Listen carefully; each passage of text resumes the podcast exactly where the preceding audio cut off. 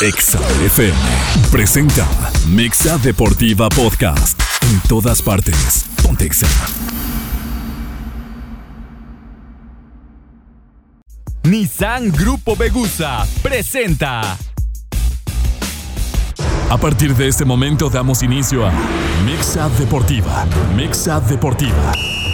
El círculo de análisis donde la pasión y la polémica se experimentan en carne viva. Carne viva. Beto Agüed, Francisco Chacón, Alejandro El Gallo García y Quique Cardoso. Al aire. Esto es Mexa Deportiva por Exa 93.5.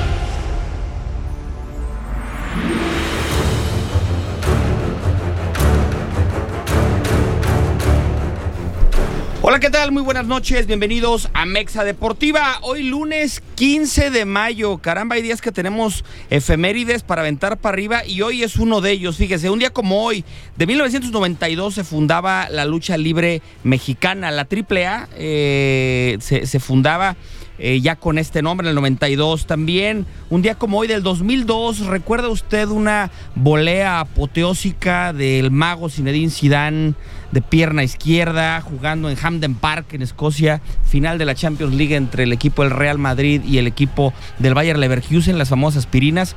Eh, pues un día como hoy, el, el Madrid conquistaba la novena Copa de Europa. Como dato curioso, en aquel año Michael Ballack perdió la Liga Alemana contra el Bayern, perdió la final de la Champions contra el Madrid y la final del Mundial con Alemania contra Brasil, ¿no? Esas cosas que dices, todo te pasa. Y tener un día como hoy del 2004, Sudáfrica era formalmente eh, elegido como el país sede del Mundial del 2010. En los cumpleaños, los gemelos Frank y Ronald de Boer, el Bofo Bautista, saludos a los chivas que andan sumamente agrandados, Usman Dembélé y también un día como hoy, hablando de maestros, porque es Día del Maestro y por eso lo dije al final, el gran José Miguel Marín Acoto, quien fuera, porque a él lo dijo en varios momentos, un gran mentor del portero que tengo aquí presente, del Gallo García, y con ese saludo, Gallo, pues al maestro con cariño, yo creo que Miguel Marín tendría que ser uno de ellos, ¿no? Por supuesto, muy buenas noches a todos. Un placer, en verdad, como siempre, estar aquí con, con ustedes compartiendo el micrófono, claro, claro, sí. Y ustedes no me ven, pero bueno, me pongo de pie, por supuesto, que me pongo de pie. Un gran, gran maestro. Un saludo un saludo hasta el, hasta el cielo y a todos los maestros también, ¿sí? A todos los maestros, muchas, muchas felicidades. Este, ¿qué semifinales tenemos? ¿Qué semifinales vamos a tener? Mejor, imposible. Ni mandadas a hacer. ¿Cómo estás, Quique Cardoso? ¿Qué tal, Beto Gallo? Paco, un gusto, como siempre, buenas noches. Qué liguilla, ¿no? Porque, digo, no nos han defraudado ningunos encuentros desde repechaje. Creo que han sido bastante atractivos, volteretas, eh, partidos que ya tienen ganados y les, y les dan la vuelta al marcador. Ejemplo, Toluca, pero bueno, ahí estamos hablando más adelante. Unas efemérides que luego me dicen que por qué no las digo, Beto, respecto obviamente a la trinca. Ayer hace 12 años el Irapuato era campeón en 2011 frente al Tijuana y mañana, justamente hace dos años, el Irapuato era campeón en la Liga Premier frente a Cruz Azul Hidalgo. Mucho que hablar de la trinca. Y Le echas mucho limón a la herida, tú, Quique, Sí, no, ¿verdad? no, le- le- le Luego, encanta. luego me dicen, no, ¿por qué no comentaste la de la trinca? De... Y Paco, hablando de maestros, sabemos que el tuyo o, o un mentor importante fue don Arturo Yamazaki. Pero ¿quién fue el maestro de Chiquimarco? Qué buen reventadón le pusiste en redes sociales. Oye, ¿qui- ¿quién le dijo que, que en un despeje de portería y fuera del lugar, quién fue el maestro para que le ponga el cero que pediste? Ay, la verdad que qué divertido el Twitter, mi gallo. O sea, Sí, de qué veras bárbaro. que luego este hombre se pone de pechito y, y- y- y después, o sea, digo, para la gente que no, que no, digo, no, no tiene el Twitter y vamos a ponerle en contexto, resulta que sube un Twitter, eh, incluso grabándose, se graba, diciendo que, pues, que hay un error de los árbitros, incluso criticando ahí a Alberto Morín, que fue con él a un mundial, por cierto, un de los mejores asistentes mexicanos, diciendo que era un asistente de clase mundial que se había desconcentrado y que había marcado fuera del juego. Cuando la pelota viene de un saque, saque de, de meta. Me refiero al gol de Toluca. Sí, señor. Entonces, cuando yo veo esto, yo ya había subido un tweet diciendo la explicación de la jugada, que efectivamente Carlos González estaba adelantado. Carlos González, Pero como venía de un saque de meta, pues automáticamente se anulaba. Y cuando vi el video dije, bueno, pues ahora es cuando. Y ya. Se me ocurrió ahí la frase, famosa frase de El Chavo del 8, la de... Qué bruto, Qué- póngale qué cero. bruto, póngale cero. Y ya de ahí se hizo un relajo toda la tarde en redes sociales. Y lejos de, pues ya, ¿no? O sea, dices, ya, ya me la como, ¿no? Ya, ya estuvo, ya me equivoqué. Ah, no. Seguía todavía el, el muchacho ahí metiéndole este eh, más este candela al asunto. Bueno, le pusieron un reventadón en redes sociales la gente. Pobrecito, la verdad que. Pero bueno, es parte de su ego y su forma de ser. Que pues es muy complicado que él acepte un error. Al final lo aceptó, pero le echó la culpa al director de cámaras, que porque no tenía todas las tomas y que no sé qué, bueno, todo un relajo. Pero bueno, feliz de estar acá. Efectivamente, eh, tenemos mucho que hablar, la liguilla, obviamente, las semifinales que tenemos, los partidos y, el tema de la trinca que ya ahorita este Quique pues lo tocó. Vamos a obviamente hablar de, eso eh, y que bueno, ahí podríamos aventarnos que de aquí a las 12 de, de la Uy, noche sí. sin ningún problema en este programa por, por lo que tenemos de la trinca y del fútbol mexicano. No me recordar, perdón, sí, Beto, si me permites, que en saque de meta no hay fuera de lugar, ni, en saque, de, banda, tampoco. Ni en tiro ¿sí? de esquina. Ni en tiro de esquina. Así o sea, es. hay que recordar a la gente eso. Este, Dios te da la oportunidad de quedarte callado, Así es. aprovechala. Claro, así es. Cuando no sepas qué hacer, cállate. Así es. Ya. Oye, Ga- Gallo, ahorita decía que tu mentor, o sea, ¿el, el gato Martín fue tu ídolo o sí fue tu No, maestro? sí. Primero, cuando yo era niño, era mi ídolo. Ajá. Sí. Y entonces, cuando yo llego a Coyotes de Nesa, ¿cuál es mi gran fortuna? De que él era director técnico. No manches. Sí, era director técnico de Coyotes de Nesa y el Órale. entrenador de porteros era Néstor Verderi, que se acababa de retirar. Los dos unos cracks, ¿eh? Pero por supuesto, entonces yo estoy seguro que en esa época muchos, muchísimos arqueros, o todos, sí, me tenían a mí envidia, pues envidia de la buena, vamos Claro, a llamar, claro. ¿sí? Porque yo era muy, muy afortunado y claro, pero mi maestrazazo, yo lo quise mucho, ¿eh? lo quise muchísimo al señor. Mira, eso fue lo que le faltó aquí que ya Beto, un buen maestro. No, varios, no, varios, varios, varios, varios.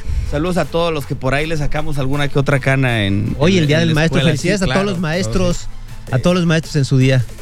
Así Bueno, es. pues ya después de, de- de las remembranzas. A ver, tema, tema Irapuato. O sea, yo sé que nos, no- nos, nos quema hablar de la liguilla, nos quema hablar de qué carambas hacen las chivas en semifinales, es con el América, este, los clásicos. Pero durante el fin de semana y la semana pasada surgió mucha información en redes, en medios, sobre todo locales, acerca de que abiertamente ya, ya, ya se dice, ¿no? Que el equipo de Alebrijes, la, la franquicia esta de, Grupo de, Da Vinci. de Grupo Da Vinci, va a venir a jugar aquí a Irapuato o tiene toda la intención de venir a jugar aquí a Irapuato. Es un equipo que ya existe, que ya está, que ya está en la Liga Premier, que ya está registrado, simplemente es moverlo. Pero para traerlo a Irapuato, tiene que haber una anuencia para que juegue en el estadio Sergio León Chávez y puede usar el nombre, el escudo, que sabemos que pertenece a la famosa AC. Eh, sabemos que es un tema donde la AC, digo, vamos a hablar las cosas como son, ya, ya eligió. La AC dice, ¿es Healthy People o no es nadie más? ¿En qué postura se pone la afición, el municipio? ¿Qué debemos de pensar que realmente va a pasar? ¿Vamos a esperar realmente a que la Federación Mexicana de Fútbol elija? ¿Va a ser el municipio que elige? ¿O como ya eligió la AC, simplemente tiene que ser de esa manera? Pero ¿qué pasa si la AC ya eligió a Healthy People y la Federación Mexicana de Fútbol termina por alguna razón de no avalar? O, o si sí avala, eh, ya, ya no se viene el equipo de Da Vinci y se van a quedar en Oaxaca. Y la afición de Oaxaca que le estás diciendo que le vas a quitar el equipo porque lo vas a traer a Puato. O sea, ¿alguien me puede decir en qué momento la afición juega un rol importante dentro del fútbol? Pues sí, digo, es un tema muy enredado, mi querido Beto, y que efectivamente la afición, pues, al final de cuentas, no es tomada en cuenta. O sea, la afición se pronuncia en redes sociales, eh, todo mundo, el hashtag fuera algo, pues es tendencia, sí, lo sabemos perfectamente, y, y sabemos que pues las cosas, desafortunadamente, cuando van de la mano de este personaje, pues no van a trascender, ¿no? A mí lo que me preocupa es cómo quedamos ante la, cómo quedamos ante la Federación Mexicana de Fútbol, o sea, que no existe ninguna seriedad. ¿Por qué? Porque también es cierto que el Grupo Da Vinci, pues ya, digo, eh, se pronunció hacia un cambio hacia Irapuato ante la Federación, pues porque ya tenía una anuencia o un, un visto bueno por parte de, de la, de la gente de la presidencia municipal de Irapuato. Ahora eh, lo que se maneja es que la presidencia municipal de Irapuato también ya dio la, dio anencia para que Healthy People pudiera llegar a, o, la empresa esta de, que promueve San Román y Albo puedan llegar a Irapuato. Acá el problema es que ellos no tienen nada, o sea, hoy en día no tienen franquicia. O sea, la franquicia la comprarían supuestamente nueva, ¿sí? Siempre y cuando sean aprobados. Ahora, eh, el- el- yo no digo, lo he mencionado muchas veces, yo no tengo ni idea quiénes son los dueños de Healthy People, no sé que es una multinivel, o sea, no, no, a lo que yo entiendo que no existe un propietario como tal, sino que al final de cuentas pues, es un tema piramidal y todos los que pertenecen a eso son dueños. No sé este eh, esquema de negocio si, si pueda ser admitido o no. Eh, no, no te digo, no tengo nada contra ellos. Lo único malo que yo siempre he mencionado es que como tienen de lastre a estos dos personajes, pues yo dudo mucho que la Federación Mexicana diga el sí. Entonces, ¿qué pasa con esto?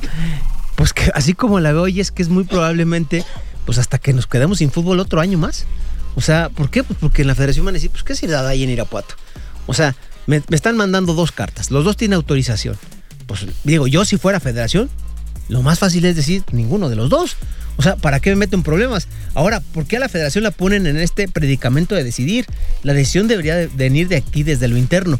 Y no fue así. Ahora, también... eh, O sea, desde lo interno, de- debió haber dicho el municipio de Irapuato, juega tal o fulano, no juega tal. así es, fulano o sutano. y, el, y municipio lo que hizo fue quedar bien con los dos. así es. Y a les dijo, echar la pues, bolita a la federación. Ok. O sea, el Exactamente. municipio Entonces- se lavó las manos. Exactamente, entonces digo, no, no me parece que sea una estrategia sana ni conveniente, porque, pues, híjole, no sé, o sea, aquí este, este, este, este tema de, de siempre estar dependiendo de alguien, pues no me parece conveniente, Gallo.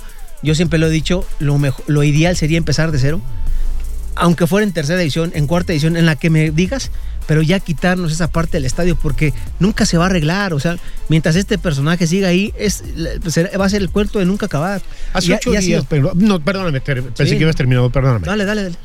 Hace ocho días diste tú una idea que a mí se me hizo fantástica, Paco. ¿sí? Tenemos dos deportivas que, no sé si la, la- eh, son unas instalaciones adecuadas para una segunda división, sí. Y si ponemos, bueno, ponemos, yo me estoy incluyendo como afición, este. eh, eh, gradas, gradas movibles, Las no sé. portátiles. Ajá, en fin, sí. Y empezar, eso empezamos de cero mientras vemos dónde, dónde vamos a jugar. Lo que a mí se me hace una pena, yo no sé si nuestra alcaldesa o quién, quién es quien avala. Ah, órale, sí que jueguen. Ah, pero mira, este también va a jugar. Ándale, pues sí que jueguen también. Como que no tienen idea en la, en la presidencia, Paco, qué, qué es lo que está pasando, no entiendo. Sí, bueno, eso es una realidad que no son expertos en la materia, Ajá. sí, pero yo más bien delegaría. O sea, si, Claro. no, si no sé, pues delego. Por ¿no? supuesto, Y- sí, y señor. Pongo a alguien que se, esté enterado de, de- de Así todo es. el asunto. Estoy de acuerdo de contigo. cómo, de cómo son las cosas. Ahora, también no sé qué tantas presiones puedan venir por parte del gobierno del estado para que las cosas se den. Habla el gobernador incluso de que ya este ya tiene el dinero para una segunda remodelación o que se termine de remodelar el estadio o que se arregle lo que no está arreglado. ¿sí?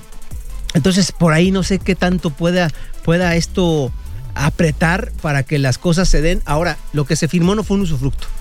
O sea, ahorita se firmó nada más una anuencia para que el equipo juegue en Irapuato. ¿En dónde? No se sabe por ¿Cuál qué. equipo? Pues ese es el problema. O sea, Ah. que no- o sea, Perdón, eh, dos perdón ca- mi ignorancia, es yo que te hay, pregunto, es que hay dos cartas. Así una es. hacia Fiel TV y otra Ajá. hacia Grupo de Vinci. O sea, O sea, los realidad. dos empresarios que, que tienen buenas intenciones, vamos a decirlo así. Sí, señor. O sea, porque las intenciones son buenas. Sí, señor, equipo de sí. fútbol a la plaza. Y a los dos el municipio les dijo, este, ven yo, pásale. Así es. Así- el problema es que hoy en día en Federación tienen dos cartas. Entonces no sé en Federación cómo lo tomen esto, porque el año pasado ya pasó lo mismo. Y en Federación dijeron, no, ¿saben qué? Arreglen su relajito. Claro. y Con la diferencia que no lado". existe franquicia, porque es la que está actualmente. o sea, Esa franquicia ya jugando, está. Esa ya In- existe. incluso el cambio Y la ya- otra habría que registrarla, ¿no? Así es. eh, se, se tendría que comprar nueva. Sí, es una franquicia que me parece que vale por ahí de los alrededor de los 10 millones de pesos. Esta franquicia ya está, incluso ya tiene jugadores, obviamente ya tiene cuerpo técnico, ya fue campeona, o sea, es un equipo ya que, que podríamos decirlo está estable o hay una base. Estás hablando de la franquicia, La de, da de Da Vinci. Sí, señor. Entonces, este, bueno, ahora, ¿qué, qué termina pasando? Es- La verdad no sé, o sea, aquí eh, las cosas se mueven cada ocho días. eh, va- vamos a ver qué, qué- qué determina la Lo que federación. casi descartamos es lo que te preguntaba la vez pasada. O sea, ¿hay posibilidad de, de que jueguen los dos? O sea, uno en el Sergio no. León y otro en, el, en, en la deportiva. ¿o No, qué? esa, por esa parte no. ¿No? No, no, no, hay forma. O sea, o es uno o es otro. Es una forma. Y, y obviamente, si fuera el, el- el- el equipo de Grupo Da Vinci, pues también tendrá que empezar, obviamente, con un nombre alterno, no el de eh, Irapuato, Club Deportivo Irapuato. ¿Por qué? Pues porque obviamente pues, no le cederá el nombre Sí, no. que tiene O sea, los va- derechos. vamos a ver ese escenario. En, en el escenario en el que en el que se vengan los alebrijes, ¿sí? Y sigue empecinada la ACE a decir, no, bueno, este, no, no, no, no doy permiso si no es Healthy People. Pero a lo mejor Federación Mexicana de Fútbol dice, no, yo tacho al proyecto Healthy People, le doy palomita a Alebrijes. Y queremos presionar para que sea Healthy People por el tema del estadio y del nombre. O sea, realmente está la posibilidad de que juegue un equipo de fútbol en Irapuato, fuera el Sergio León Chávez y con otro nombre. Sí, pero, pero mira, O sea, ese, ese escenario Mira, existe. ese escenario existe. Ahora, este, mi querido Beto, la verdad que yo no lo, no lo veo grave. O sea, después de cómo estamos aquí en Irapuato. No, claro, o sería un buen inicio. espérame, otra cosa, o sea, mira, nosotros lo hemos visto, o sea, lo vimos con Morelia, ¿sí? O sea, cambió a Monarcas Morelia, cambió el logotipo, cambió el nombre. O sea, ¿por qué? Pues porque tenía- había problemas también con el anterior nombre. Entonces dijeron, vamos a iniciar de cero, ¿sí? Nos cambiamos al nombre. Ahora regresan al logotipo anterior, el Morelia, etcétera. O sea, digo, esa parte, digo, no, no es lo ideal, me queda claro, pero al ver todos los problemas que hay, híjole. Yo entiendo, Paco, no es lo ideal, ¿eh? No, no, Pero tampoco creo yo que sea tan importante, hombre. No, claro que no tan, es tan tan importante, importante, no. O sea, tú puedes jugar con uniforme rojo, por supuesto. Claro. Si juegas en Mazatlán, si juegas en, en donde tú quieras, puedes jugar con uniforme rojo, ¿sí? Señores de, de Da Vinci, un hombre que pueda eh, Freseros. arrastrar. Freseros, ponle Trinca ACE y, y claro que vamos no, a estar. hace no. No, No, trinca. ya, ya, págale. trinca, No, trinca. estás viendo, estás viendo y no ves. Gallo, no. Eh, Hace no. Club Deportivo Eh, Trinca, sí, no sí. sé, hay miles que, que toda la afición les vamos a agradecer que nos traigan fútbol, entonces Trinca no United. pasa nada, ok. ¿Hay alguna fecha donde, donde podamos decir esto es como un Pues- límite? Pues mira, se habla de la Junta de Dueños que es el 22 de mayo. Obviamente esos, esos temas no se tocan en la Junta de Dueños. O sea, es ridículo, la verdad. Quien, quien diga que eso se va a resolver en la Junta de Dueños, imagínate nada más. No. Ascárraga No, no, no. votando para ver si el Irapuato, sí. Sí. el de Healthy People o el de Da Vinci, sí, sí, que sí. se acepta. O sea, no manches. es- Otra, otra o sea, es pregunta que neta. yo puedo hacer. ¿Cuándo empieza el torneo, Paco? En agosto, finales de agosto. Ok. Sí, hay- digo, hay tiempo y no. O sea, porque de entrada yo no, yo no creo que se pudiera iniciar en Sergio León Chávez en las condiciones que está la cancha, no el estadio. Re- Reitero, en el estadio se puede iniciar mañana si la cancha estuviera bien. La cancha hoy en día, pues, digo, Pero por equipo es- y es- es un franquicia. baldío. equipo y franquicia no hay problema porque es un equipo que acaba de ascender, es un equipo que viene trabajando. Tú hace rato lo comentaste. Tiene cuerpo técnico, tiene jugadores, entonces, Hay una estructura. claro. así es. Bueno, pues mucho de qué hablar todavía, ¿no, Quique? Sí, no, y en, digo, del aspecto aficionado, ¿no? Ven cómo por intereses quizás particulares se trata de pisotear la, la, la historia del club, porque si pasa a esta, a esta opción, digamos, de, de cambio y toda esta situación, si no se en el estadio, pues se tendría que hacer este cambio y entonces el escudo y la historia del Irapuato, ¿no? Le, le interesa, abajo. le interesa poco a estas personas, es decir, le interesa Claro. poco la, la historia, le interesa poco la afición, le interesa poco todo lo que se ha conseguido por simplemente intereses. Digo, creo que eso está mal. Eh, Debería ser lo primero que le interesa a la afición. No sé si viste un tuit de Javier San Román, ¿sí? En donde dice que, que desafortunadamente o, que- o que- o que los clubs deben de ser de la afición, no de alguien. Claro. Y se refiere directamente a, a, a ver, para no echar Aquí mentiras, tengo, sí. el tuit dice, un proyecto libre de esa ACE, o sea, se refiere obviamente a Juan Manuel Albo, es lo mejor que le puede pasar a Irapuato. Los equipos son de la afición. Toda la razón Toda la razón. no de personas que nunca han sumado nada al fútbol. Otra vez se refiere a Juan Manuel Albo, que nunca ha sumado nada al fútbol y que nunca le ha invertido un solo centavo de su bolsa a ese estadio y hoy se siente dueño y propietario del estadio y del fútbol de Irapuato. Vamos a pausa, regresamos a Mex Deportiva. Mexa Deportiva Podcast. En todas partes. Pontexa.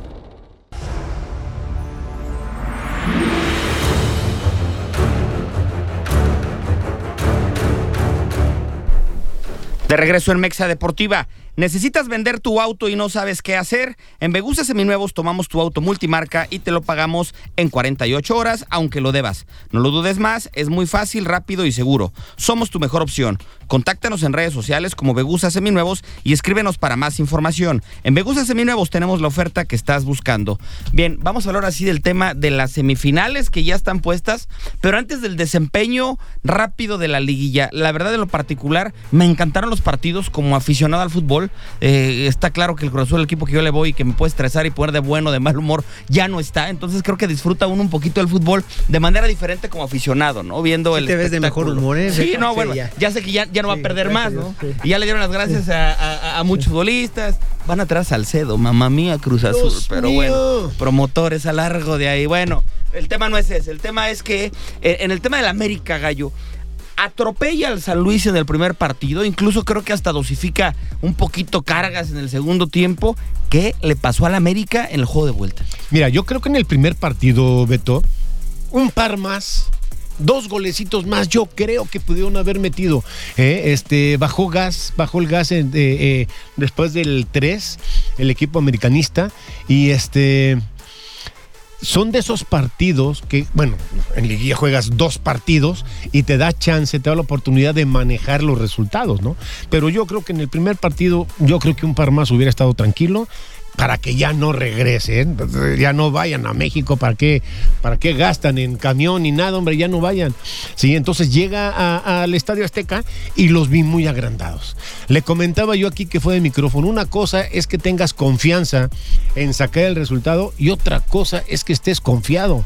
Yo los vi muy confiados, vi, vi que estaban parados y que ellos mismos pensaban, los jugadores, ¿eh? yo no hablo del técnico, en cualquier momento les vamos a dar y te cae uno y luego te cae el otro y ay Dios mío, ¿eh?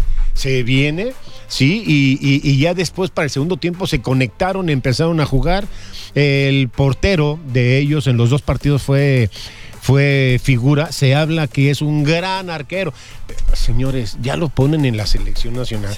Por favor, hombre. No, es que a ver, te habla también de que la caballada está flaquísima. Está ¿no? flaquísimo. Mo- Moisés Muñoz es un ridículo. Pero, y Osvaldo, son ridículos, por favor. De hecho, Este y fueron porteros. Claro. No Él debuta ser. justamente, bueno, no, no debuta, No. pero tiene un partido frente a Pumas con San Luis. Pero, Dios que mío. tiene un error tremendo. Claro, el tercer bárbaro. gol. Sí, justamente ese. que cuando sale San de Luis cabeza. podía empatar en ese momento. Sí, señor. Y acá es un muchacho que tiene, en lugar de guantes, tiene tablas. Todas le rebotaban, todas, todas, todas le rebotaban. Afortunadamente llegaba algún compañero de él y sacaba. Al final ya no tuvo chance de que alguien lo salvara.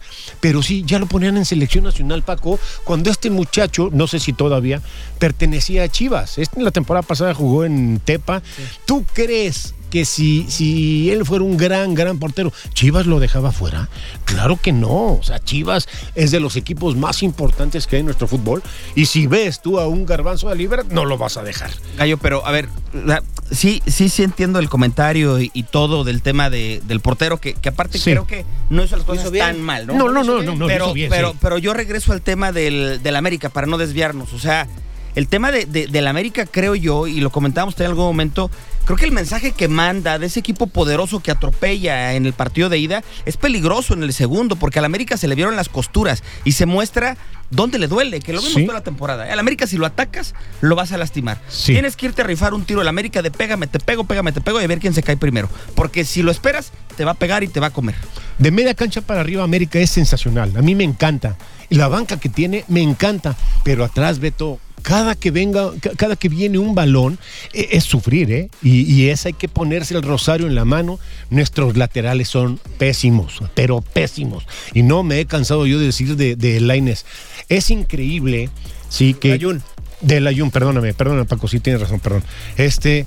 Los dos goles que nos hacen, Paco, ni siquiera saltan los, los, los delanteros. Si viene un centro y el pelado salta y te remata y te la mete al ángulo, hay que aplaudirle. Pero así, o sea que tienen que agacharse, ahí te das cuenta que la marca es Eh, hace rato yo hablaba, si me permiten, eh, Monterrey, un gran, bueno, ahorita vamos a ir seguramente, ¿sí? Un gran equipo y América también. Creo yo que la diferencia, Paco, entre estos dos equipos, que América juega muy bien arriba, pero América te deja jugar. Te deja jugar y te atacan. Monterrey no. Monterrey juega muy bien arriba, pero atrás está muy bien parado, tiene muy bien eh, eh, los cuatro defensas, el, el portero muy bien, pero América no. América, estoy de acuerdo con lo que dice Beto, ¿eh? Cualquier equipo se te va a acercar, bueno, no cualquiera, es Chivas ahora el que nos toca. Se te va a acercar, vamos a tirar, vamos a aventarnos un tiro. ¿Quién sabe quién va, quién pueda Yo coincido eh, eh, prácticamente con lo que estás diciendo, Gallo. Eh, América yo sí lo sigo viendo favorito por encima de Chivas, la verdad. O sea, yo, yo sigo viendo un equipo muy poderoso. Creo que San Luis dio un partidazo. Sí. Esa es la realidad. O sea, se lo planteó muy bien. Lo hizo muy bien. Es más, me parece que incluso desde el juego de ida lo, lo- lo hizo bien, ¿eh? O sea, no corrió con tanta suerte. Y América, Luis- este, este partido, pero- perdona, fue el peor partido que Sí. le he visto al América en mucho El, tiempo. el eh, peor partido se conjugó, pero también con que San Luis jugó bien. Y a pesar de eso, también América tuvo muchísimas llegadas. Sí. Ojo, ¿eh? O sea, y ojo, tampoco. La, la- la verdad se siente mucho cuando no juega Henry. O sea, Henry, la verdad que le inyecta, Momentazo está pasando. le inyecta una, un poderío al, al equipo y le, y le inyecta mucha confianza. Sí, o sea, ya se ve un jugador poderoso. Eh, poderoso en el tema de que entra y se vio como un sol los- el momento que entró. Y preocupa al rival. No, sí, sí, sí. sí, digo, no, digo, la verdad, Beto, ¿cuántos quisieran a Viñas como centro delantero de su equipo? O sea, Viñas es un ferrocarril, es buen centro delantero, gallo. ¿sí? La cosa, Obvio- Paco, es que si lo metes a Viñas, es indudable que vas a comparar. Sí, Sí, lo no, vas bueno. a comparar. No, y no. Henry está pasando un obviamente, obviamente. Y, y- y me, me parece que tienen características totalmente diferentes. ¿sí? Eh, eh, el América efectivamente no se defiende bien. Esa es una realidad. O sea, su- no solo los laterales, sus centrales también. Cázares se salva, porque la verdad también esta Araujo, temporada. Hijo de Hijo, madre. ay Dios. ¿Y saben yo a quién he visto bajo de juego? A Fidalgo. No es el Fidalgo de otras es. temporadas corriendo hacia atrás. Hacia adelante con la pelota sigues eh, teniendo el buen pase, pero hacia atrás, de repente Richard Sánchez voltea y dice, ¿quién me echa la mano? O sea,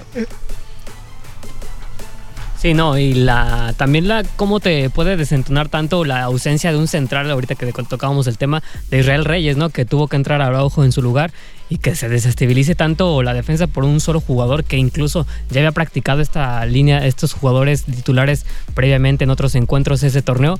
Creo que es, es malo los recorridos, ¿no? Gallo que hace la defensa totalmente se van de paso. Es increíble cómo se van de paso un equipo profesional como el América que, que no hagan bien tus recorridos ni sus laterales, porque tanto la Jun como Suárez, que son los encargados de realizar los recorridos cuando atacan del otro lado, se fueron totalmente en banda, se desentendieron de la jugada, del rival. Pero fí- fíjate, Y es ahí donde tiene que trabajar el América. Sí, fíjate, tú, tú dijiste que San Luis jugó muy bien. Hubo un rato, Paco, nos metió en un baile, ¿eh? Nos, nada más faltaban las chelas, las chelas, porque el baile ya estaba, papá. Sí, y entonces es increíble que un equipo que calificó en cuanto en, ter- en Décimo tre- segundo. un décimo segundo, sí, venga a tu casa, no nada más te ganó, te metió un baile. Los dos morenitos los traían locos, Qué mi bárbaro, querido qué Gallo. bruto, sí, y, señor. y el centro delantero de, de Bonatini, buen, Bonatini, buen, buen futbolista. buen ¿eh? Bastante, futbolista, sí, ¿eh? Buen fue Buen bastante, centro bastante. delantero. O sea, la verdad que el equipo vendió cara a la derrota, lo hizo bastante bien, murió con la cara al sol, como, Sí, como se señor. suele decir. Incluso, bueno, llega el gol de América en un error efectivamente el portero, después de haber atajado eh, tres o cuatro pelotas bastante bien, da el rebote hacia el centro. Incluso pudo haberse marcado un penal ya Sí, prácticamente. y hay un en el- penalti, ¿eh? en Sí. el, pero ya cuando el partido Sí, prácticamente no, estaba definido, ya había, ya había venido el gol de América. Aquí no juega el balón y después de de jugar el balón deja ir el pie y le termina Estoy de acuerdo propinando un, un golpe. Esos fueron uno de los dos penales que se le fueron a los árbitros en esta liguilla con la mano que vimos allá en el partido de, de Chivas. Ahora, tema Chivas. A ver, yo, yo de verdad es que. Yo, yo no sé nada de fútbol, o sea, es- eso lo digo desde ahorita porque, porque a Chivas nunca le he creído, ¿no? O sea, yo a Chivas no lo veía en, en la liguilla y me y entró como cuarto. Después no lo veía pasando contra el Atlas y ahorita está en semifinales. Y no lo veo en, la final y, a ver si sigue, van a decir los Chivas, sigue Beto sin creerle para que nos siga sorprendiendo, ¿no? Pero yo analizo el, tema técnico-táctico de Chivas, la terquedad de jugar sin un centro delantero. Ayer perdían un futbolista en media cancha con el Pocho Guzmán jugando en esa posición de falso 9. No termino de entender. Yo ayer analicé el partido y decía, pero es que en cuál ha sido Camilo figura. No lo mataron a pelotazos. El gol de Chivas viene de un error en una marca, una pelota parada. Debieron haber marcado el, el penal, que bien lo dice Paco, pero no genera realmente fútbol. La tiene Alexis Vega, hace un par, tira la pelota, pero, pero no pasa nada. Es- o sea, yo a Chivas lo que único que sí le destaco, y no es poco, garra. Eh, hay una estadística que el pollo briseño, y por eso entró de cambio el partido de ida. El pollo briseño, según estos fútbol stats que sacan a veces las estadísticas, es el defensa central de la liga con más duelos aéreos ganados a nivel torneo. Entonces, si Furchi le estaba haciendo daño, le aventaron al pollo y creo que lo marcó bien y lo incomodó perfectamente. El pollo, que para mí es malísimo, demostró que con garra y con dos centrales que le limpien un poquito la parte de atrás en línea de tres, puede serles un poquito útil.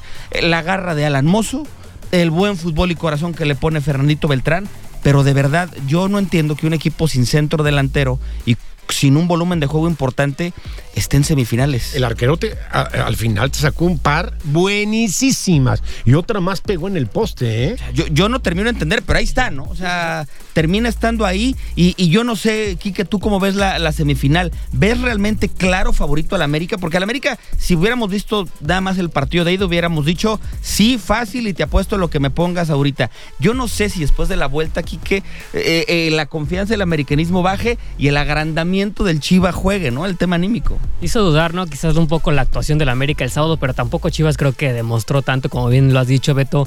eh, no en este partido se salva esos últimos 10 minutos de que, de que sea eh, ganado por el Atlas. Incluso, como dices, Camilo Vargas, no lo vi una tajada espectacular, alguna llegada tanto en la ida como en la vuelta. Creo que está bastante parejo por la situación de cómo llegan ambos eh, equipos. El torneo pasado la América llegaba a las semifinales tras una tremenda goleada sobre el Puebla y se hablaba de que ya estaba en la final y Toluca le jugó un partido buenísimo donde metió los goles, encerró y así le, le ganó. Entonces creo que está bastante parejo, pero sí veo eh, favorito al América por la por el como ya han jugado todo el torneo y el poder ofensivo que te puede ge- generar.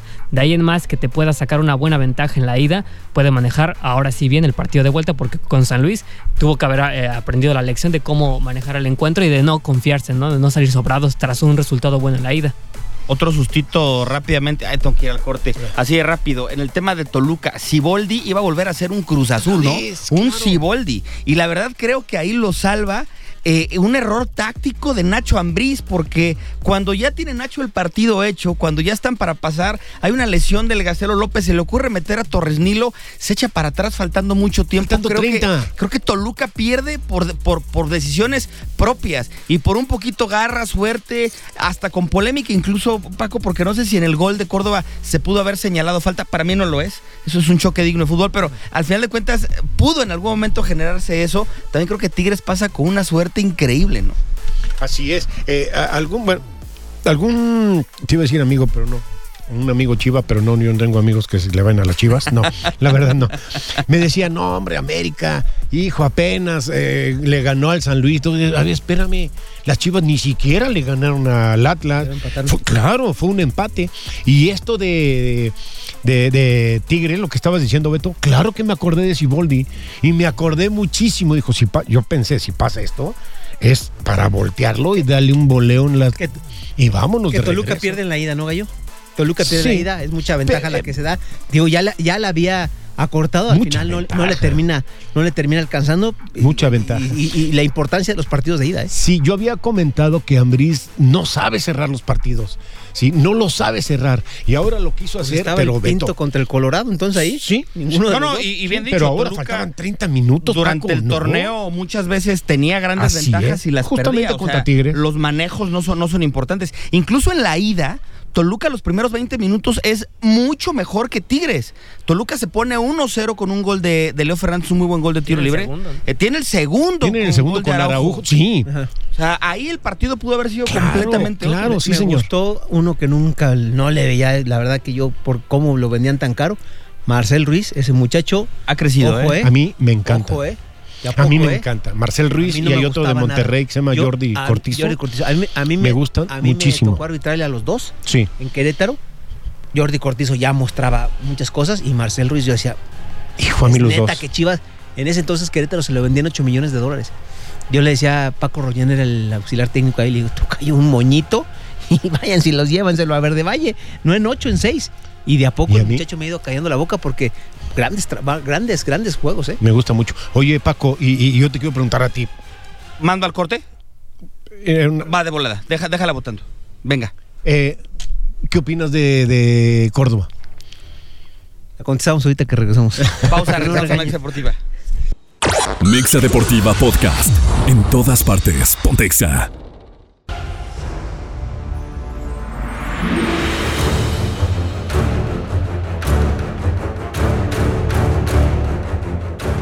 De vuelta en Mex Deportiva. A ver, antes de ir con el fútbol internacional, este Córdoba bien, ¿no? ¿O No, qué? Córdoba muy bien. La verdad que aquí hemos hablado cosas eh, Sí. muy malas de Córdoba sí, sí. y muy malas de. Lainez. Sí, y Córdoba me parece que hasta trino otro semblante, gallo. O sea, se le ve, porque se, digo, con todo respeto, se vea medio menzorrón incluso se, se le veía en la banca así medio aletargado, como con hueva.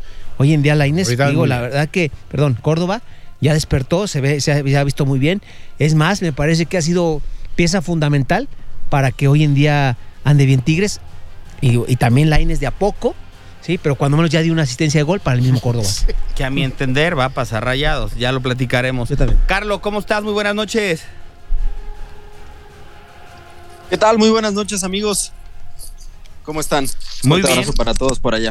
Pues con el gusto de saludarte, hay, fines de semana con más información en fútbol internacional y hoy es de uno de ellos. Sin embargo, nos tiene que dar un poquito más de gusto porque, bueno, algo que se veía venir, se dio por fin el campeonato del Feyenoord en Holanda eh, con un Santi Jiménez en un excelente momento.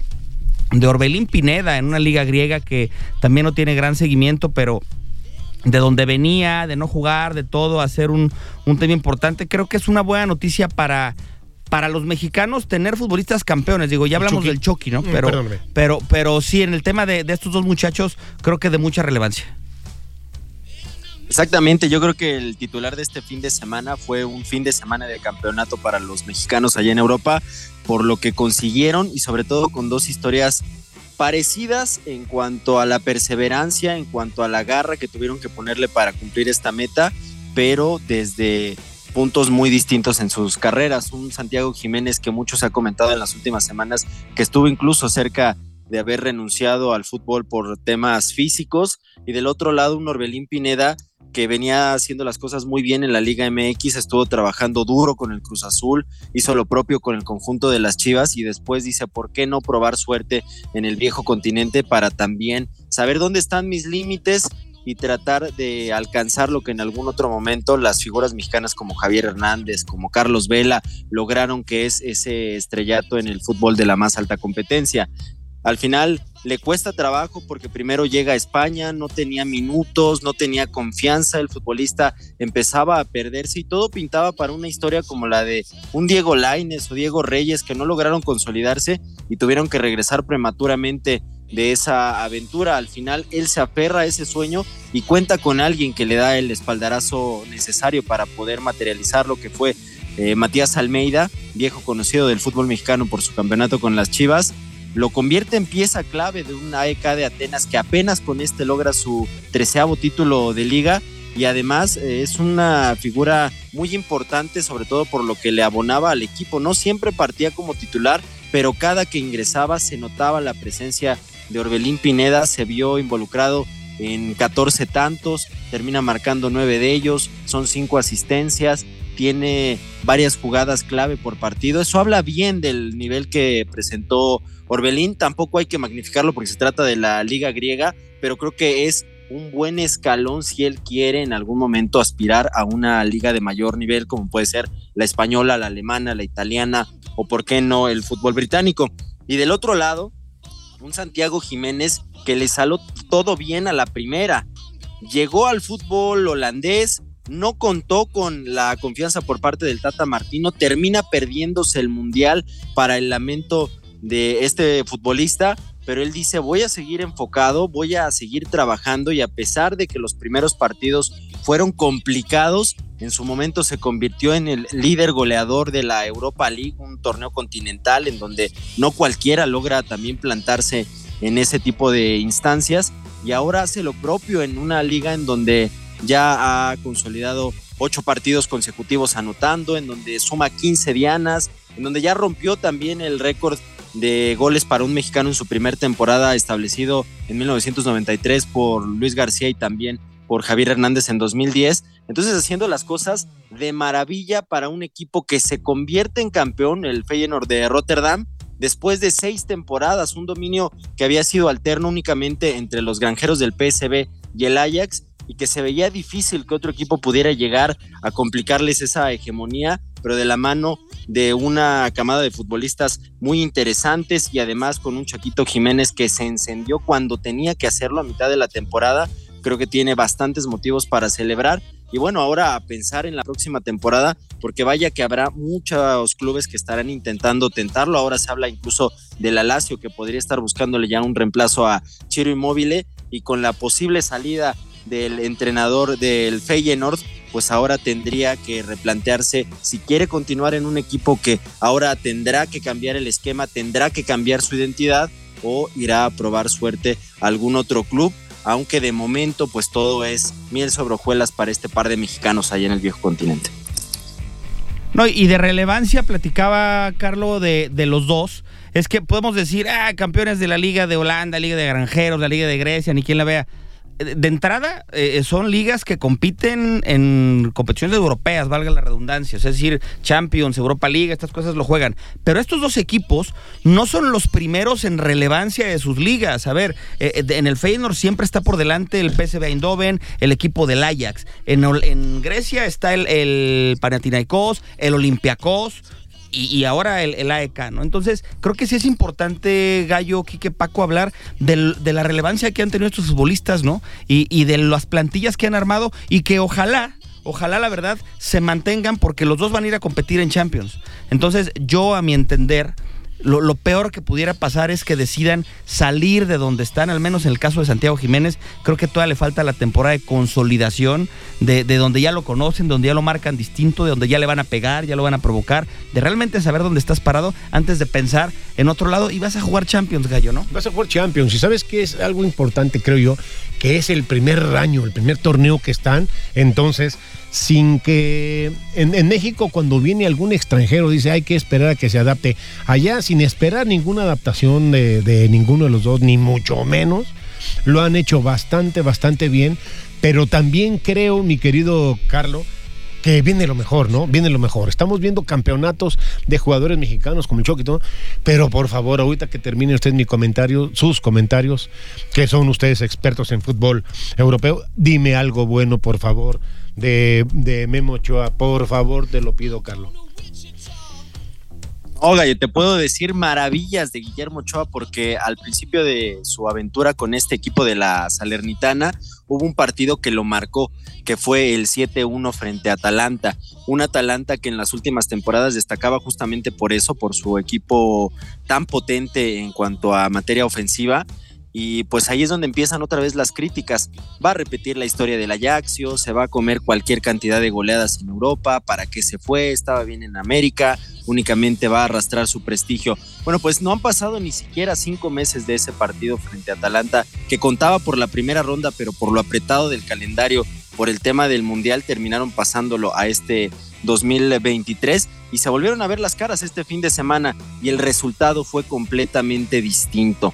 La Salernitana le pegó 1 a 0 al equipo de Gasperini y nuevamente con un Guillermo Ochoa que tuvo siete atajadas y que se sigue viendo no solamente como una figura, sino como el líder de la saga. Al principio platicábamos que los defensores lo dejaban mano a mano por lo menos en cuatro jugadas por partido. Así va a ser imposible mantener el marco a cero. Les ha dado tanta seguridad que el resto de sus compañeros ya empezaron a creérsela, ya hay mucho más nivel en cuanto al plantel y entonces esta Salernitana empieza a despuntar y ya tiene garantizada la permanencia para el siguiente campeonato en la liga italiana.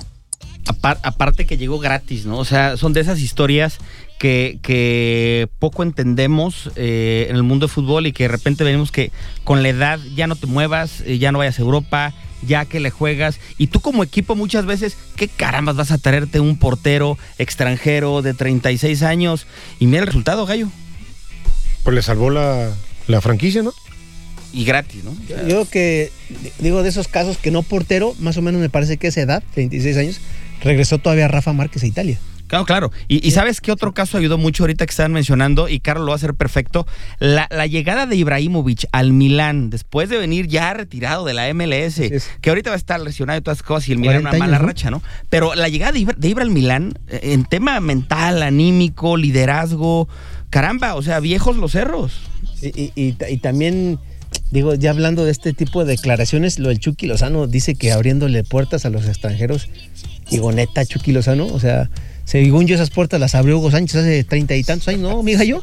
Pues ahora resulta que el Chucky las viene a abrir, por favor, o sea, digo, medio fuera de lugar. Digo, la verdad que lo del Chucky, digo, muy bien, reconocerle, porque ser campeón en esa ciudad, en ese, en ese equipo, me parece perfecto, pero de eso, que él esté abriendo las puertas a los jugadores mexicanos, la neta no es cierto. Yo creo que desde los triunfos de Rafa Marx con el Barcelona o el Chicharo con el, Chicharo, con claro. el Manchester, no, no había un título de relevancia. O sea, no le queremos quitar mérito justamente a la Liga de Santiago y estas cosas, pero en Liga Top 3 de Europa no era el caso. O en Stuttgart, cuando Pavel Pardo y Osorio, esos campeones, pero eh, eh, yo creo que lo de Chucky también es de, relevancia. Carlos, en el tema de la Liga Española, ayer eh, el Barcelona venció 2-4 al Español de Barcelona, con imágenes, la verdad que, también hay que decirlo, con cosas que si vemos aquí en México lo vamos a denunciar. Invasión de campo, la afición del Barcelona, salieron corriendo los futbolistas, no los dejaron festejar. Al final se alzan con el título. César Montes todo el partido, este, que creo que es lo único que hay que destacar porque durante el partido lo sufrió y bastante. Pero una liga dura, complicada, después de las polémicas que han salido, que no se han acabado, que seguirán saliendo. Creo que ganar un título cuando todo está en contra sabe mejor. Y que además al Barcelona le necesitaba, tenía esa, esa sensación de querer volver a sentirse grande. ¿Cómo te puedes sentir grande? Pues no hay otra mejor manera, otra mejor rutina que ganando un título y sobre todo una liga tan complicada como puede ser la española y que ahora le podríamos poner muchísimos más alicientes como es el tema de lo económico. Los equipos están ahorcados, no hablamos de los que están peleando por mantener la categoría, todos desde el Real Madrid para abajo están ahorcados en el tema económico, tuvieron que sacar la calculadora, hacer cualquier cantidad de fórmulas para poder conseguir fichajes de calidad y el Barcelona fue uno de los que más lo sufrió, ha tenido que vender cierta parte, si así se le puede llamar, del patrimonio, pero aquí están los dividendos. Sé que para muchos fanáticos quizás no sea la manera y también esperaban otros resultados, sobre todo con el salto de calidad en Europa, pero este es el camino, porque ganar una competencia te va brindando cierto prestigio como futbolista y también te cambia la mentalidad. Para futbolistas tan jovencitos como un Gaby, como un Pedri, este es un escalón muy importante que tenían que empezar a, subir porque les hace sentirse importantes y pieza de un club que por su historia debe de estar dentro de los tres o cinco más importantes de todos los tiempos. Entonces, este Barcelona me parece que está reconstruyéndose y en ese proceso sabe sentirse grande y además ha hecho las cosas de maravilla. Mucho se ha platicado del tema del gol, del tema de la posesión, de este ADN del Barcelona. Bueno, platicando un poquito de lo que casi no se ve en el Barcelona, que es el tema defensivo o a lo que no se le da tantos reflectores. La temporada pasada en liga permitieron 38 goles. Hoy, después de 35 partidos, el Barcelona únicamente ha permitido 13 tantos y además marca André Ter Stegen ya impuso una marca con 25 porterías a cero en una temporada en el Fútbol Club Barcelona, lo que me parece que es un temporadón y lo coloca fácilmente también dentro de los mejores en su posición a nivel mundial. Y un Barcelona que insisto ha sabido acomodar ciertas piezas porque en su momento fue Dembélé, porque en otros momentos ha brillado Lewandowski, porque en otros momentos han sido los jovencitos de los que platicamos, pero en defensa lo hizo de maravilla con el portero, de repente era Christensen, de repente fue Araujo del que se ha platicado muchísimo, ha sido Jules Koundé y encontró esa solidez que a partir de ahí le va a permitir competir en Europa y en cualquier nivel de tú a tú con cualquier club. Entonces creo que el Barcelona lo hace de maravilla y después de cuatro temporadas en donde se sufrió muchísimo, sobre todo por las declaraciones tan desafortunadas que venían de la dirigencia, de los futbolistas, con el tema Messi, y ahora parece que empieza a verse la luz al final del túnel. ¿Y, y sabes cuánto, cuánto vamos a ver lo que vale o no la liga? Una liga que de repente es demeritada. El miércoles, si el Madrid llega a la final de la Champions, la liga va a ser poca cosa.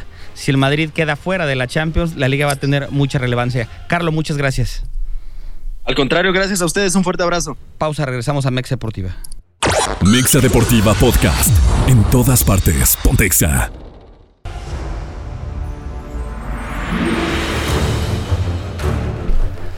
De regreso en Mexa Deportiva, eh, no todo es fútbol, Quique, tenemos que hablar de los playoffs de la NBA, vaya partidazos, vaya actuación el día de ayer del equipo de los Celtics de Boston, ¿no? O sea, cuando pensamos que Filadelfia podía hacer algo, Llegó Tatum y dijo que qué, ¿cuánto hizo Curry? 51, déjenme hacer yo solito 52. Solito ganó el partido Jason Tatum. Justamente tuvieron que pues salir con, de la ayuda ¿no? de, de, Tatum para que les resolviera quizás el último encuentro a los que habían forzado incluso. Boston for, forzó esta serie para obligarlos al séptimo partido y fue ahí como aprovecharon la situación. Un jugadorazo que está hecho bueno de los mejores en la, en la liga de lo mejor en la temporada de esta NBA y bueno, desde ahí ya se vio el trabajo de uno de los, de los equipos obviamente más poderosos de la temporada. Los Celtics de Boston no por nada están ahí justamente en esos playoffs, a diferencia de las otras llaves, ¿no? Donde nos encontramos con un hit de Miami que eh, se metió, digámoslo, como en el fútbol vía repechaje, pues en el play-in un octavo lugar dejó fuera al vigente campeón a los Warriors de Golden State y también dejó, dejó fuera en su camino a los, a los Bucks de Milwaukee. Entonces hablamos también de que los equipos que muy apenas se meten de panzazo a la, la postemporada, pues pueden dejar fuera favoritos. Esa historia de los Lakers es de, de, de, de verdad, es, es válida aquí, que porque, a ver, han salido jugadores de los que no se esperaba gran cosa. Russell Westbrook tan solo. Caramba, y el equipo de Lakers hoy para mí es un firme candidato a llegar a las finales y, al final de cuentas te das cuenta cómo los históricos terminan pesando, ¿no? O sea, camisas como las de Lakers, camisas como las de Celtics terminan tarde que temprano imponiéndose. Por más que Golden State sea el equipo revelación, el equipo de moda, llegan los Lakers, te llamabas, LeBron dijo préstame la pelota, sin ser el mejor LeBron que hemos visto, al final el, conjunto le hizo, le hizo fuerza, entonces bueno, están bastante buenas las finales. ¿Quién te gusta para que llegue a definir el título? Sí, antes de pasar a eso, justamente lo que aprendió Lakers esta, esta temporada fue a ganar, saber ganar sin LeBron James que eso tenía que hacerlo sí o sí el, el, coach para poder sacar avante la temporada y bueno, lo hizo de esta buena manera. Creo que están bastante parejas, digo, viendo ya cómo mejoró Lakers en lo, en lo que fue la postemporada, pero yo veo al equipo de Denver pasar, pasar sobre, sobre Lakers. Denver eh, digo, se topó con un Sons de Phoenix que no fue su mejor temporada. Llegó Kevin Durant como refuerzo al equipo, pero la verdad es que no hubo esa conexión desde un principio. Y a Denver lo veo bastante fuerte con Nikola Jokic liderando el, el equipo de los Nuggets. Y del otro lado, a los Celtics de Boston, a pesar de la gran resurgimiento del hit de Miami, los Celtics tienen con qué para estar presentes en las finales. También yo veo al equipo de Celtics, pero yo un poquito Lakers. con el corazón vamos a, a, ir con los Lakers. Y me gustaría que nos platicaras, eh, ya para cerrar este bloque, acerca del tema de las freseras de Irapuato. Hombre, no tuvieron tan buen debut, nos platicaba también el Gallo García.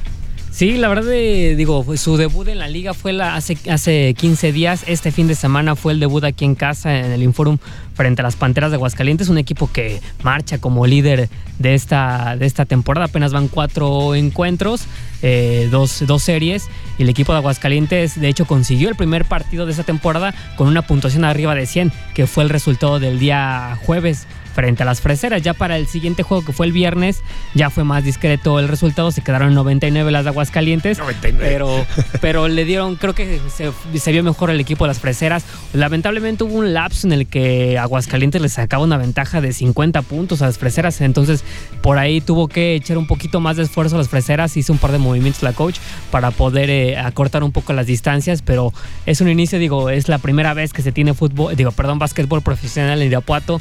Eh, digo, es histórico también esta situación y ojalá que más adelante usted siga trabajando, ¿no? Para poder eh, mejorar el equipo. Obviamente es una temporada corta, no son tantos equipos, termina por ahí de julio ya la, temporada para dar paso después a la, a la, rama varonil que comienza en agosto. Eh, yo, yo lo estuve viendo, estuve viendo, Quique, el partido, pero por televisión. Eh, yo creo que había mucha gente que estábamos ansiosos de que viniera básquetbol profesional, tanto de mujeres como de, como de hombres. Entonces yo estaba pendiente qué pasaba con las freseras. Hijo, pero fue una canastiza, no sé si se llama así, Paco, canastiza. O sea, cuando es de fútbol, ¿no? Te metió una goliza, acá se dice canastiza, pero no es que me sorprenda eso, ¿no? O sea, no me sorprende. ¿Por qué? Porque tú dices, es el primer torneo y todo, hay que tenerles paciencia a estas muchachas. Me sorprendió que no haya tanta gente en el en el Inforum. Hace rato Paco preguntó, ¿cuánto cuestan boletos? ¿Sabes? O sea, señores directivos, bájenle, bájenle un poquito el precio para que podamos ir a apoyar a nuestras muchachas, ¿no? Y lo que se hablaba también, ¿no? Antes de comenzar la temporada, cuando es la feria, se apoya con el transporte, a lo mejor quizás alguna ruta que vayan Tienes para toda la lado, que se vayan del centro. No sé por qué digo que también es complicado a lo mejor mucha gente ir para trasladarse hasta el Informe, ¿no? Para un partido de básquetbol. Fíjate que yo sí, ah, digo, obviamente to- yo creo que todos aquí aplaudimos el tema de que tengamos este tipo de eventos, porque tener un, un- un equipo en la liga profesional nacional, digo, es importante, ¿no? Es O sea, muy importante. Qué bueno, eh, aplaudo eso, hay que ver las cosas positivas. El tema deportivo, eh, me imagino que también por el corto tiempo que se tuvo, pues es difícil hacer una plantilla a lo mejor muy competitiva. Creo que de a poco se irá experimentando y irán agarrando este experiencia las gentes que están al frente de, de este equipo. Que, que, bueno, sabemos que la afición de Irapuato, pues obviamente es, es este es exigente y que obviamente vamos a crear un equipo ganador para poder ir a apoyarlas, ¿no?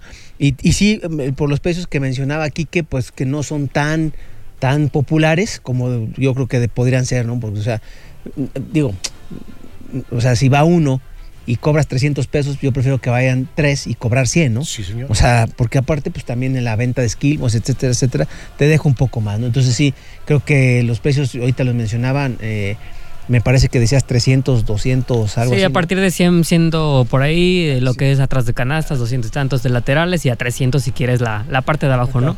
Sí, digo, que creo que esa, yo preferiría que estuviera lleno.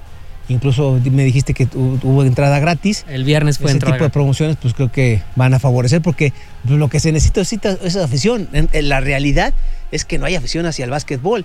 Así como no había afición hacia el béisbol en León y hoy en día vas a un partido de los Bravos de León y, y no hay boletos. O sea, estaba rotado, digo, de, de a poco se fue creando, obviamente, pero de- yendo de menos a más. Sí, hay Pues que ahí está. sembrar, ¿no? Para cosechar. Ah, Ahí está una muy buena idea que dio Quique Cardoso, ¿eh? Y si toma nota la gente del municipio, el tema del transporte se me hace una excelente idea. Oigan, el pelado creo que ahora sí se discutió, ¿eh? A ver, a ver qué nos mandó.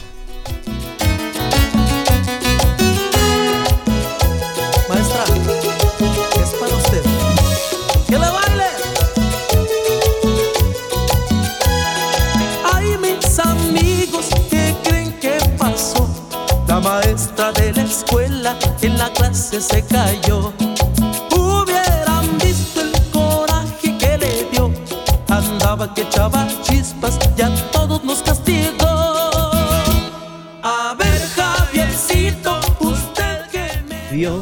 Ese A ver, Alejandrito, a ver, Enriquito y a ver. Francisquito. La canción es Los Castigados de Bronco, un clásico para celebrar el Día del Maestro. Muy bien, pelado. Creo que es más, tu mejor selección del Sí, año, sí, aparte a la medida, seguro fue, ¿eh? de 1990, del álbum Bronco Amigo. Pues con esta nos despedimos, Francisquito. No, pues nada, otra vez felicitar a todos los maestros en su día. Este, recordarles a todos los maestros que nos están escuchando, por cierto, ya la- de- de- con- a, a manera de comercial, que todos los sábados tenemos un torneo magisterial, mi querido Gallo. Tenemos torneo magisterial Ah, ahí en. Cascarita Fútbol 7. Y eh, de a poco vamos iniciando. Hoy en día ya hay ocho equipos. Todos los eh, eh, maestros que nos están escuchando, organícense, apunten a sus escuelas para que vayan a Cascarita Fútbol 7. Ya saben, las mejores instalaciones de Fútbol 7 en, en- la ciudad. Gracias por escucharnos a toda la gente. Y, y voy, voy, voy a decir los dos equipos que para mí Adelante. me van a pasar a la, a la final. Yo voy por, por América y voy por Monterrey. Nunca hubiera dicho América, me parece. Nunca pensé yo poder Ujú. decir América. No es un tema de favoritismo, no le voy a América, ni mucho menos, tampoco a Chivas. Eh, pero creo que América y Monterrey van a, van a pasar a la final. Ok, fíjate, eh, fue un placer haber compartido nuevamente eh, micrófonos con ustedes.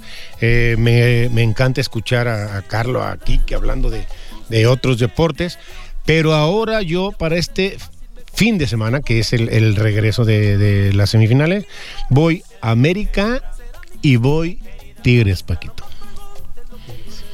Quiere cerrar la, la final en el Azteca. Quiero cerrar en la, la- la final, pero nada más háganme un favor, cuídense.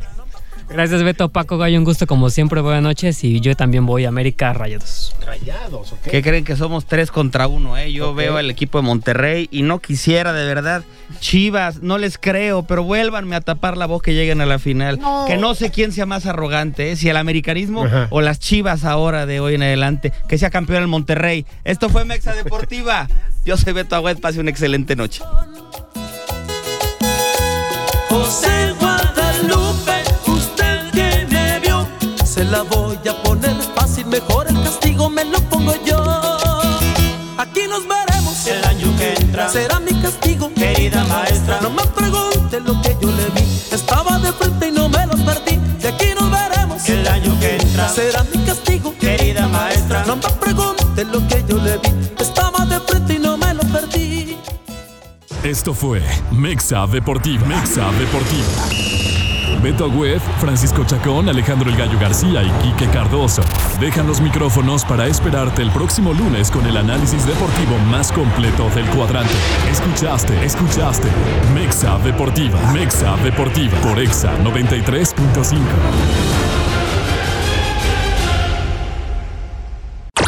Exa FM presentó Mexa Deportiva Podcast. En todas partes. Pontexa.